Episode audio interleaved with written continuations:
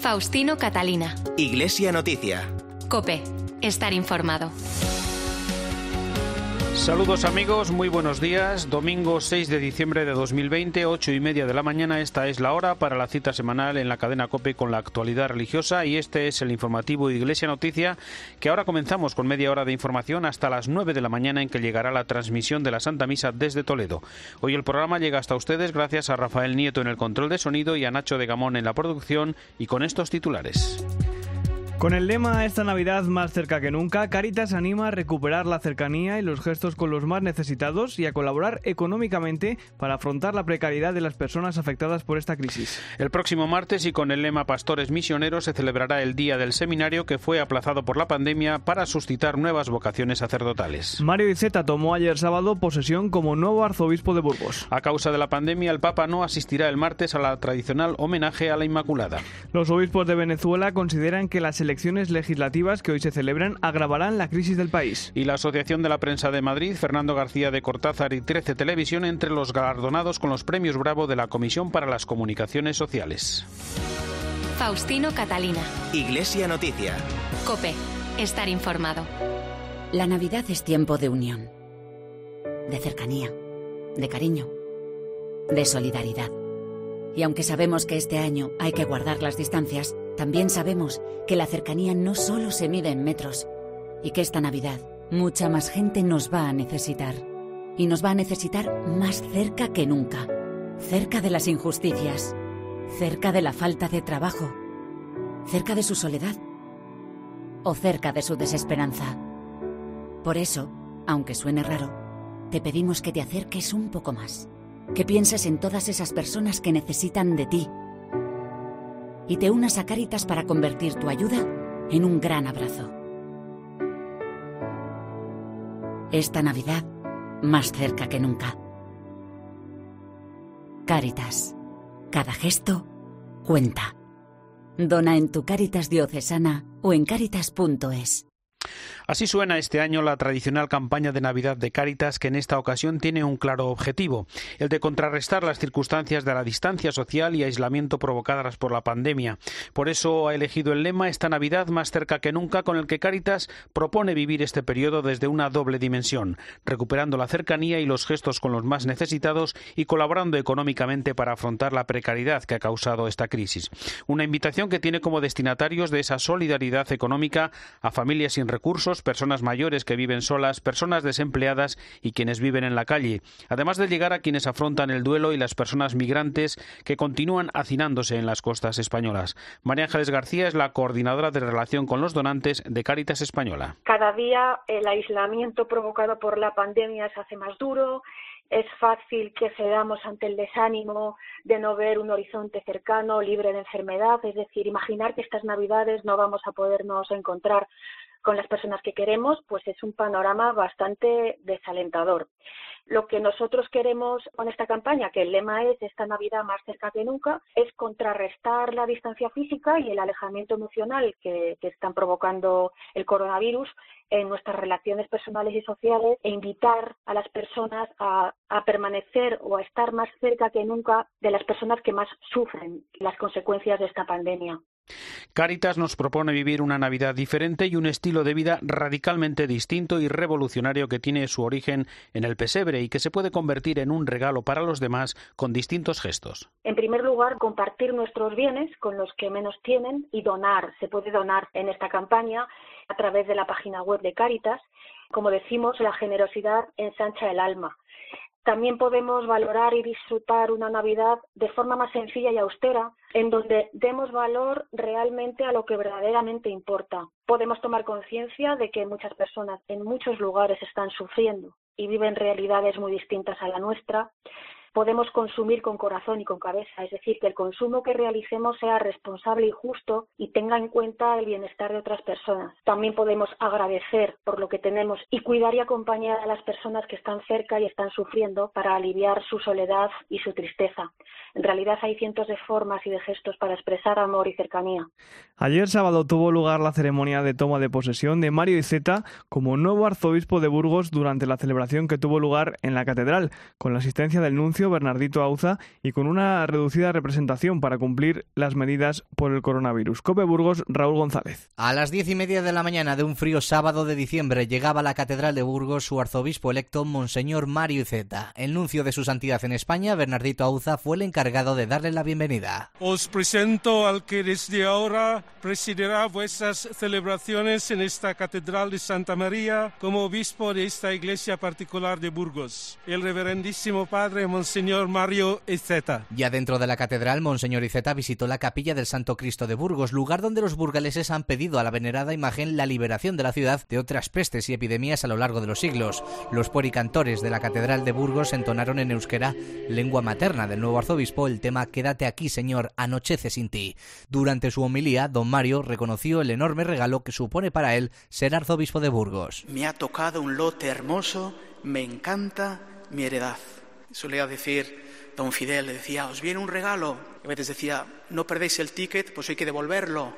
Pero a mí sí me ha tocado un gran regalo, esta hermosa archidiócesis. Agradezco al Santo Padre este regalo. Tuvo palabras de agradecimiento para su antecesor, don Fidel Herráez, y pidió a los burgaleses que le acojan entre los suyos. Quiero hacerme uno de vosotros en Burgos, uno con todos los burgaleses, para remar juntos, de modo particular en estos momentos de dificultad, para trabajar por el bien común. También mostró su sensibilidad con todas las personas que están sufriendo las consecuencias de la pandemia del COVID-19. El próximo martes, en la fiesta de la Inmaculada Concepción, la Iglesia Española celebra el Día del Seminario, trasladado a causa de la pandemia desde su fecha habitual del mes de marzo en la fiesta de San José.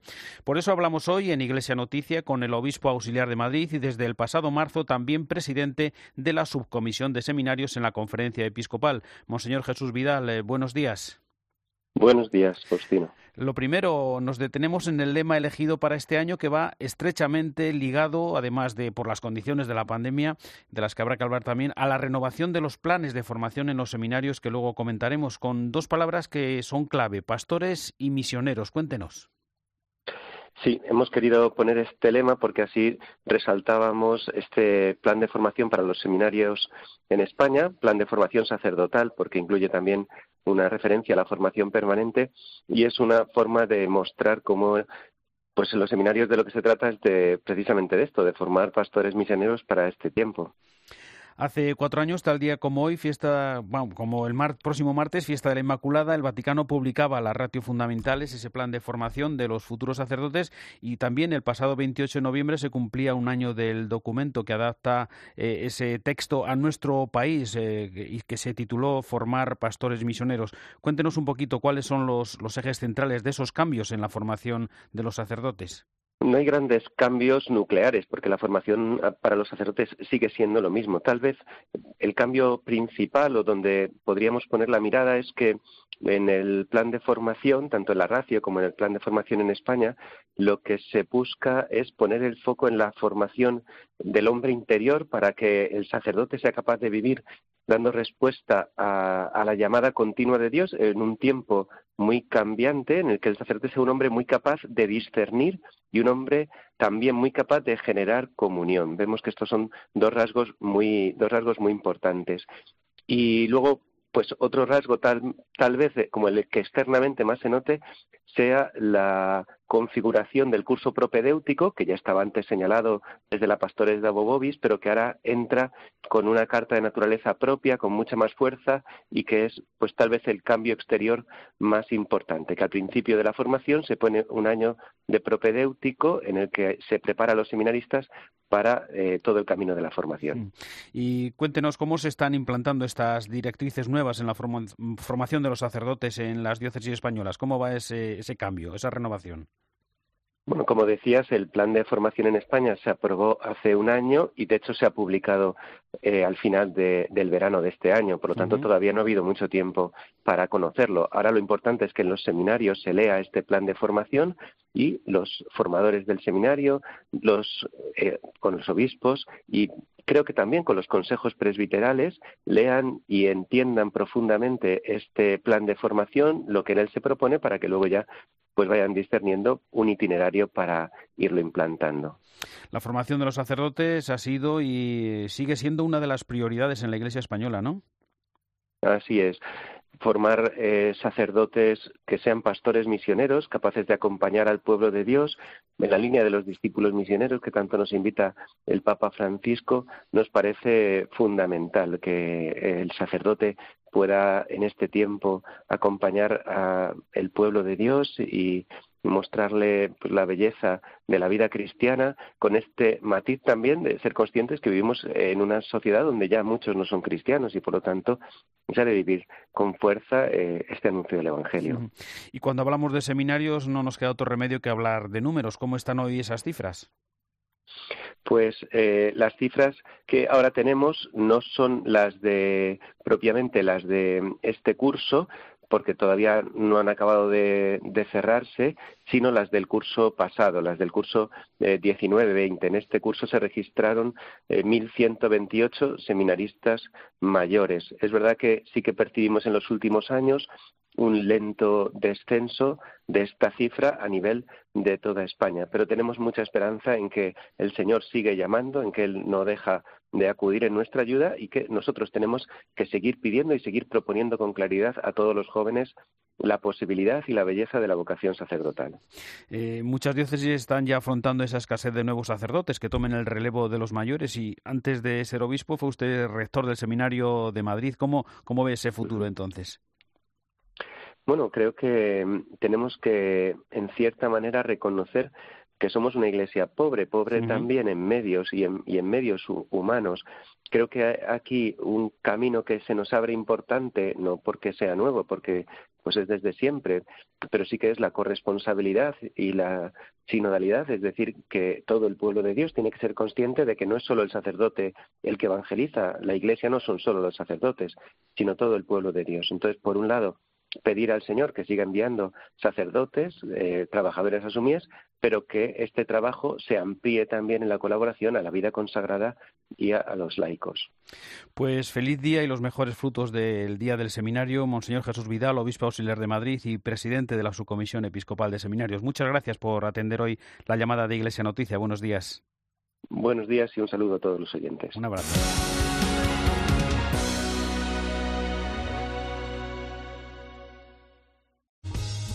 En UMAS llevamos 35 años asegurando instituciones religiosas y entidades de labor social. La especialización es uno de nuestros mejores valores. Queremos escucharle y formar parte de su proyecto. UMAS, su mutua de seguros. ¿Conoces la revista Vida Nueva? ¿Cómo no la voy a conocer? Hasta la lee el Papa Francisco. Cada semana adelanta todas las noticias y el mejor análisis de la actualidad de la Iglesia. Suscríbete a Vida Nueva y recíbela en casa semanalmente por menos de 9 euros al mes. Entra en vidanuevadigital.com y tendrás un 20% de descuento. ¿Qué ganas tengo de una vida nueva? Faustino Catalina. Iglesia Noticia. Cope. Estar informado.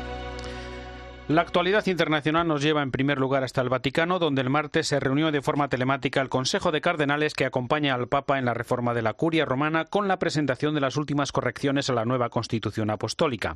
La semana comenzó con un mensaje de Francisco al patriarca de Constantinopla, Bartolomé I, en la fiesta de San Andrés. Ampliamos la información con la corresponsal en Roma y el Vaticano, Eva Fernández. Buenos días. Buenos días. Ya es tradicional que el Papa felicite el Día de San Andrés a quien en tantas ocasiones se ha referido como mi hermano Bartolomé. En el mensaje de este año ha subrayado la necesidad de fomentar la fraternidad entre las personas por medio de las religiones. Un texto de gran altura ecuménica que fue leído por el cardenal Kurt Koch al final de la Divina Liturgia celebrada en la iglesia de San Jorge en Estambul, a la que asistió una delegación vaticana.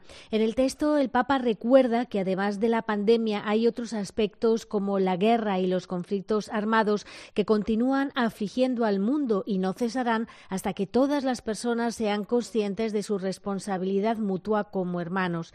Asegura Francisco que ha podido experimentar esta fraternidad en los diversos encuentros con el patriarcado ecuménico y desea que, aunque todavía hay obstáculos para llegar a la completa unidad, caminando juntos en el amor mutuo y persiguiendo el diálogo teológico, será posible alcanzar la meta de restaurar la plena comunión participando en el mismo altar eucarístico para para reunir a todos los hombres en un solo cuerpo y en la piedra angular de la Iglesia una y santa.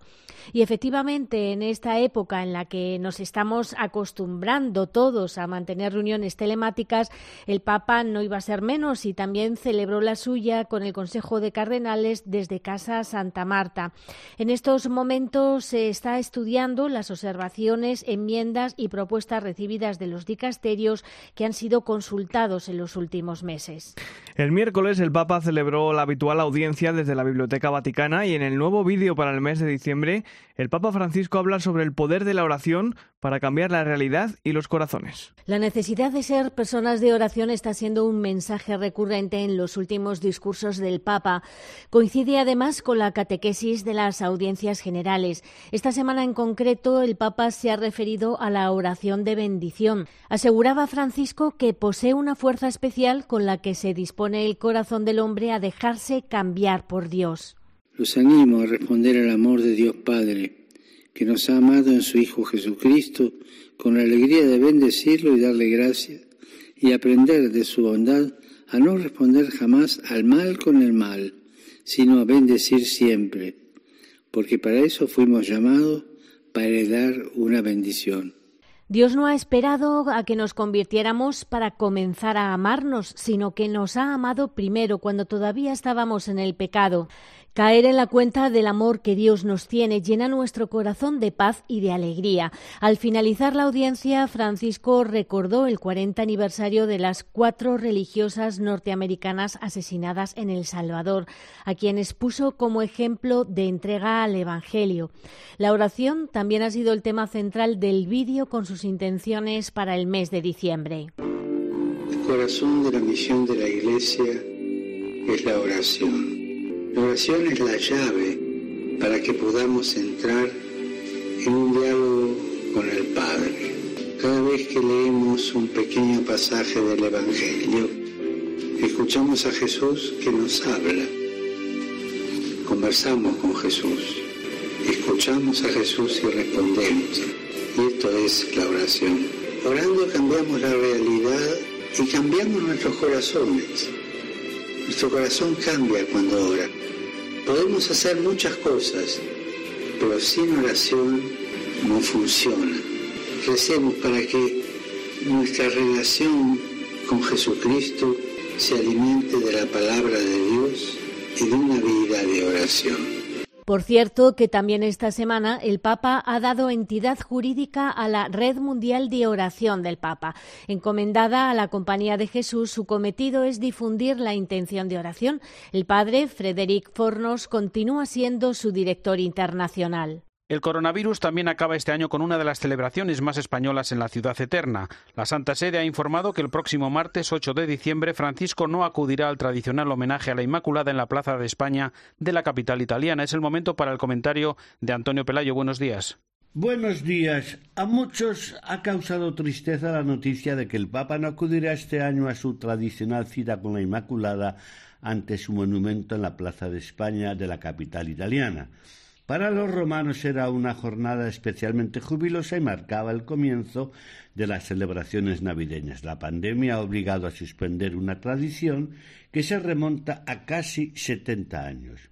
En 1953 el Papa Pío XII proclamó un año santo mariano para conmemorar el centenario de la definición del dogma de la Inmaculada Concepción y envió al monumento erigido en la céntrica plaza romana un gran ramo de rosas blancas. Fue, sin embargo, Juan XXIII el primer papa que lo visitó pocos meses después de iniciar su pontificado y repitió el gesto hasta su muerte. Su sucesor, Pablo VI, mantuvo la popular tradición y lo mismo hizo Juan Pablo II, cuya devoción mariana quedó plasmada en su lema Totus Tus. Su visita en el 2004 tuvo un relieve especial al celebrarse el 150 aniversario del dogma Benedicto XVI. No falló ningún año a la cita y lo mismo ha hecho Jorge Mario Bergoglio. No se sabe por ahora si los bomberos de Roma volverán a poner en el brazo derecho de la imagen una corona de flores. Lo hicieron por primera vez en 1923 y solo renunciaron a hacerlo durante los años de la Segunda Guerra Mundial, pero en 1948 lo reanudaron.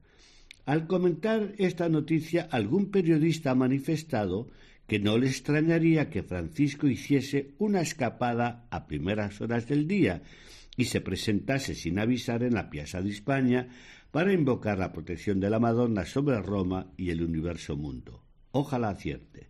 Desde Roma les ha hablado Antonio Pelayo. Gracias, Antonio. Seguimos en Roma con dos noticias más. Con el mensaje del Papa a los participantes en un encuentro virtual de jueces de África y América y el comunicado de la Conferencia Episcopal Italiana llamando al cuidado y la prudencia en las iglesias. En el mensaje enviado a los jueces, el Papa quiso subrayar que la justicia debe estar a favor de la sociedad y no solo en teoría.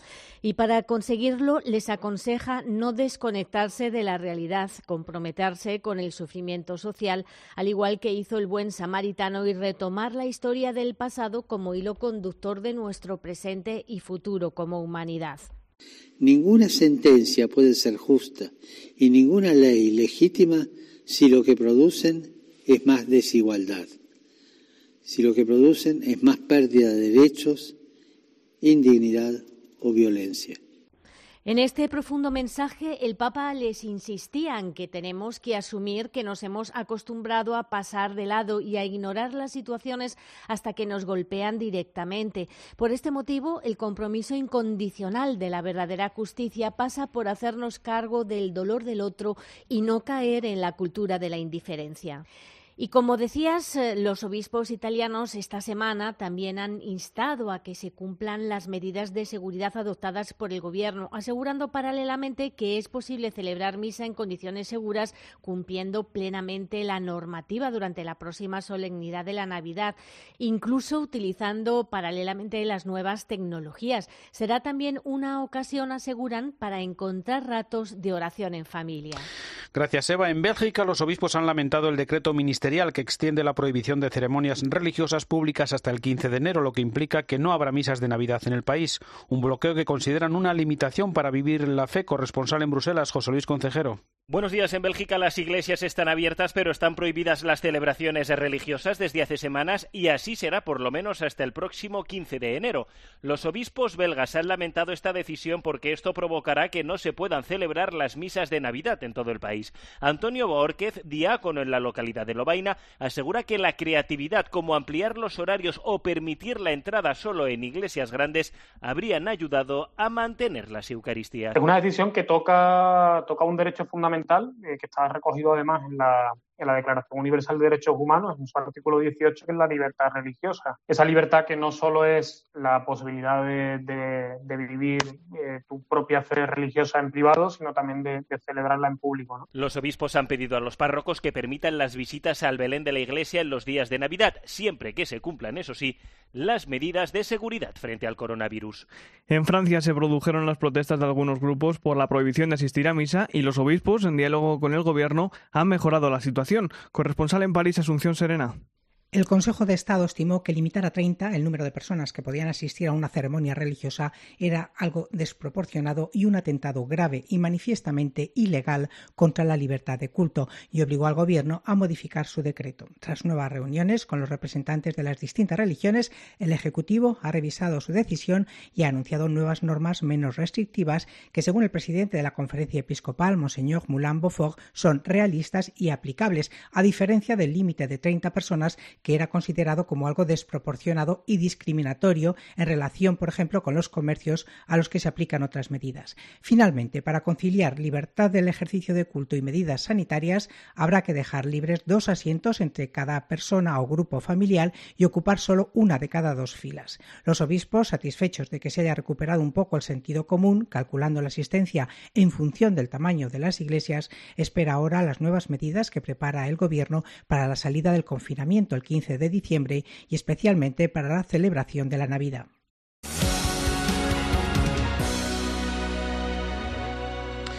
Volvemos a la actualidad en España. La Diputación Foral de Álava ha galardonado con el premio del certamen de artesanía Blas de Arratibel al misionero Peli Romarategui por su ingente labor religiosa. Cope Vitoria, Elisa López, buenos días. Buenos días. Por toda una vida dedicada a la artesanía del vidrio, la madera, la tesela y el mármol, ha sido reconocido Peli Romarategui, autor de más de 100 obras en edificios religiosos y civiles de Ecuador, donde ejerció como misionero durante tres décadas, y de Vitoria, su ciudad natal. A sus 99 años y desde la residencia sacerdotal donde vive, recuerda su trayectoria. Empecé a, dibujar un poco en la Escuela de Arte y Oficio de Chapal. Y luego a los 30, 31 años en misiones diocesanas fui a las misiones del Ecuador.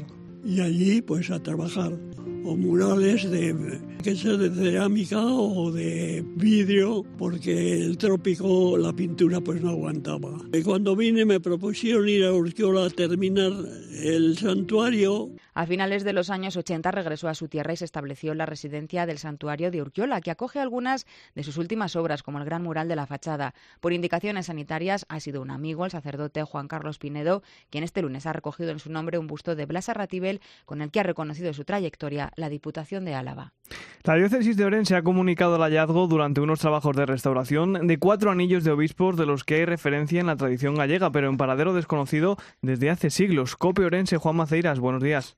Buenos días. Tras siglos desaparecidos, los famosos anillos milagrosos de cuatro de los obispos santos de Santo Estevo de Rivas de Sil finalmente han sido hallados. Durante los trabajos de restauración de la iglesia románica fue abierta la urna que se conservaba en el relicario izquierdo y albergaba en uno de sus compartimentos los restos de los obispos santos y con ellos una bolsa de tela con cuatro anillos y dos documentos acreditativos de su identidad. Don Luis Manuel Cuña es el delegado episcopal de patrimonio de la diócesis de Ourense. queremos anticipar a lo que será el estudio posterior que, que hay que hacer sobre los anillos, sobre la composición incluso mecánica de los mismos, donde tendrán que intervenir pues arqueólogos, historiadores de, de joyas antiguas, medievales, pero digamos que los los, los datos que hemos recogido son muy, muy, positivos. Ahora un estudio riguroso pretende verificar la autenticidad de este hallazgo entre las reliquias de los nueve obispos santos de Santo Estevo de Rivas de Sil. La campaña Dono a mi iglesia puesta en marcha por la Conferencia Episcopal el pasado mes de mayo con el objetivo de contribuir a que las parroquias continuaran su impagable labor en la sociedad con los colectivos más vulnerables ha reunido hasta ahora 4.700.000 euros. Miguel Ángel Jiménez es el director del Secretariado para el Sostenimiento de la Iglesia en la conferencia episcopal. Pues mira, pues hasta el momento en lo que llevamos de año, eh, noviembre incluido, han sido 4.700.000 euros. En torno al 91-93% es ese dinero ha llegado fundamentalmente a las parroquias, porque el portal entonces, se puede hacer un donativo a cualquier parroquia de España, también a cualquier diócesis de España y también a la conferencia episcopal. El jueves conocimos a los galardonados con los premios Bravo de la Comisión Episcopal para las Comunicaciones Sociales que reconocen la labor de profesionales profesionales de la comunicación de diversos medios que se hayan distinguido por el servicio a la dignidad del hombre, los derechos humanos y los valores evangélicos. El premio Bravo Especial es este año para la Asociación de la Prensa de Madrid en su 125 aniversario, el de prensa para el jesuita Fernando García de Cortázar, el de fotoperiodismo para Fernando Lázaro por su foto de la morgue del Palacio de Hielo publicada en la portada del Mundo, el Bravo de Radio para el programa Documentos de Radio Nacional de España y el de televisión para 13 por su aportación al pluralismo en el panorama televisivo de este año. El premio Bravo de Cine para el documental Morir en Paz de Andrés Garrigó, de Nuevas Tecnologías a Catequisis de la productora de Infinito más Uno, de música para la cantante Rosalén, de publicidad para la campaña Ropa Vieja de la agencia China para Adolfo Domínguez y por último premio Bravo a la labor diocesana en medios de comunicación para Ángel Cantero de la Fuente de la Archidiócesis de Valladolid. Llegamos así al final de esta edición del informativo Iglesia Noticia. Ha sido el programa 1701 en este domingo 6 de diciembre de 2020. Llega ya la última hora de la actualidad en España y el mundo. Después, desde Toledo, la Santa Misa. Hasta el próximo domingo. Feliz semana. Un saludo de Faustino Catalina.